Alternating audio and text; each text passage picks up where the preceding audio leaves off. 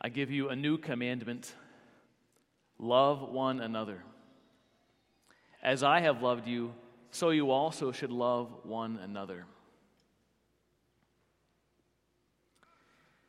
How did the disciples know how to love each other and love others like Jesus loved them?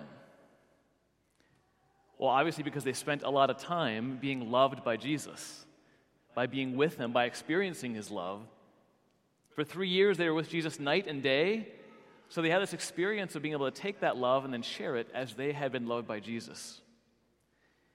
And it wasn't just in the big moments like where Jesus was like preaching sermons and doing miracles, and of course, his greatest act of love, dying for us on the cross, for sure. Those are all true. But, but think about all those little moments of silence and solitude and beauty, of being a disciple of Jesus and just being loved by him in those tiny moments. Like, think about how the disciples, they, w- they would sometimes be like camping with Jesus in Judea. They'd be staying at someone's house. They'd wake up 10 feet away from Jesus. They kind of do their morning routine together with Jesus. Imagine, you know, Peter and, and Jesus both waking up, just yawning together, rubbing their eyes, you know, for the start of the day. And, you know, Jesus smiles at Peter and pulls out the coffee pot and pours him just a big mug of Folgers. You know, like, Peter, here we go, another day, you know, getting him ready with a cup of Folgers. Or, you know, I, I know they didn't have Folgers back then. The, the, the, name brand was Hebrews Coffee, I think. But uh, sorry, I had to. It was just a gimme. But, like, think of all those little small moments that the disciples had with Jesus in silence and solitude and beauty. Like just one on one with the Master. Like receiving his love, speaking with him, conversing with him, listening to Jesus. So many moments like that. That's how they could love one another as Jesus had loved them. They were friends. They were able just to bask in this friendship, have this really simple, normal, everyday conversation with their Lord. How can we be renewed in that? How can we today sit with Jesus in solitude and silence and beauty? Is there a way that we can just receive his love easily in the midst of our lives that are, are full of lots of busyness, lots of noise, lots of buzz? How can we have that silence, solitude, and beauty with the Lord? If we were all the 12 apostles 2,000 years ago, it would be easy because, like I said, every single moment would be with Jesus, being loved by Christ. But we didn't live back then, we live now. If all of us were monks, our whole life would be uninterrupted solitude, just constantly in prayer and intimacy with Jesus, very intentionally. But we aren't monks, that's not our calling. If all of us here were clergy, we'd have at least one week during the year set aside where we could go and have uninterrupted days in silence and solitude and beauty with the Lord. Last week, when I was on retreat, I was in the desert of Arizona. I had a whole week without interruption no phone, no email, total silence, not talking to anybody, just spent with the Lord. In fact, the canon law actually requires me to do that at least once a year for a week. And I'm grateful for the gift. But as I look around, uh, there's not a lot of clergy here this morning.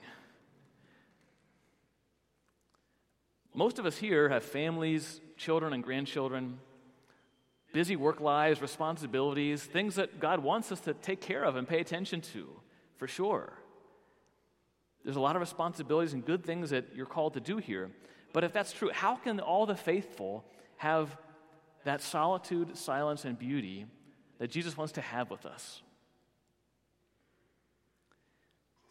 Well, the good news is that there is a place actually very close to us where all the faithful can experience that silence and solitude and beauty with Jesus. And that place is our chapel of perpetual adoration. In Revelation today, Jesus says in the scripture, Behold, I make all things new. And a year ago, we renovated our adoration chapel to be totally new.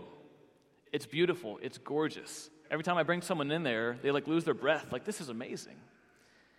And it's been open for the past year for prayer. Today, after Mass, we have an open house for the Adoration Chapel. A time to go and be able to see it and look around, talk to people about it, have some refreshments, learn about the sacred symbols. It's been going for 30 years strong, and we want to invite people to taste that simple conversation, that being loved by Jesus that happens right there. What is the Adoration Chapel and what is Eucharistic adoration? You know, we've, we've heard it talked about. Well, very simply, adoration is an extension of the Mass. That same Jesus who becomes present to us in his body and blood on the altar, we take that consecrated bread and we enthrone the Blessed Sacrament on the altar in the chapel. And we come and we just spend time with Jesus, adoring him, listening to him, speaking to him, as his Eucharistic presence is right there. It's surrounded by this big gold fan we call the monstrance. And that happens in our adoration chapel every hour of every day. Jesus says, I give you my body and my blood. When he says, I give you my body, you know, in the language of the Bible, the body is everything. We sometimes think like my body is here and my soul is here, but in the language of the Bible, the body is the person, it's one's entire life, everything about you. So when Jesus says, I give you my body, he's saying, I give you all of me, my whole life. Everything I'm about is for you. And when the Bible talks about blood, it's always in the context of death. Right? You're not supposed to see blood. Your blood's supposed to stay inside of your body, not leave your body. And so when the Bible says blood, it talks about someone shedding their blood, their death. So Jesus says, I give you my body, my whole life, and my blood, my death. Both my life and my death, my crucifixion, my resurrection is for you. And I remain with you in the mystery of the Eucharist till the end of time. You have all of me. So it's a beautiful practice that Catholics do, which is many Catholics take an hour a week just sitting in silence and solitude and beauty with Jesus in the Eucharist in the Adoration Chapel, adoring, and just having that simple conversation, just like Peter had with Jesus waking up in the morning. In our parish, we love to have at least two people sitting with Jesus every hour of every day during the week without interruption. So I ask you to really pray this morning about the question Does Jesus want you to come to this chapel and have that time with him? Is Jesus inviting you to just have a time away from the busyness and noise of your life, whatever that looks like, to be able to turn off the phone, not worry about email, and just sit at the feet of Jesus and be loved by him? To receive his love? Is he inviting you to come to church not just once a week, but, but twice a week to enjoy that beautiful time with him in our chapel? I know right away sometimes people can ask, like, well, okay, that sounds kind of good, but like, what do I do for like a whole hour? It's like, whatever you want. like, friends waste time together. It's definition of friendship. Friends waste time together. When you pray, you just come and you waste time with Jesus. You can talk to him. You can read the scripture. You can pray different prayers. You can read a spiritual book. Whatever gets you closer to the Lord, He'll teach you how to pray. And if an hour is too much, just come for half an hour during the week. What if I miss an hour? What if I can't make like the same hour every week? That's okay. We have lots of substitutes who fill in. And if your schedule is crazy and you can't make the same hour every week, that's okay. Just, just come sometime during the week and make that a habit. Here's a big one. Well, I have kids. What about that? I have kids. Well, good news. Jesus loves children, actually. Bring your kids to the chapel. There's actually a place in the back of the chapel without any pews or chairs where they can kind of just sit on the floor, they can read, they can color. Um, uh, Steph and Joe, you can bring a pack and play, and Jameson can just hang out back there. I don't care. Uh, the chapel is open for everyone. And there's also a playground outside, like 30 feet away. So kids are welcome. Okay, here's a big one. What if I have to go to the bathroom? Believe it or not, we've thought of that too but we have bathroom access 24 7 right downstairs. And probably the biggest one is like, you know, my schedule is just crazy. What if I have a crazy, crazy schedule? I would just say this is why the Adoration Chapel is open day and night. There's a way to get in in the evening, which is secure.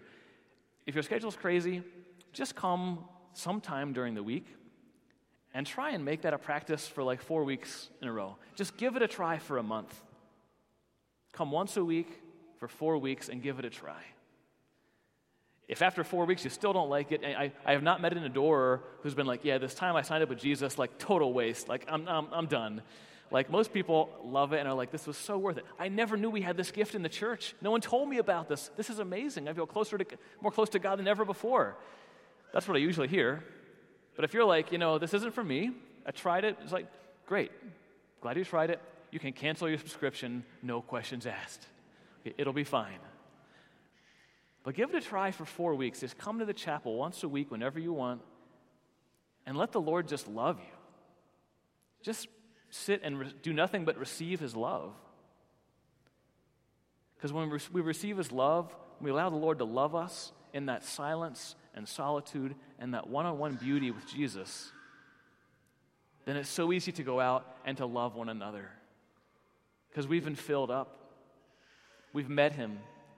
We've adored him. He's been with us in those times of prayer. And we can truly live that commandment as I have loved you, go and love one another.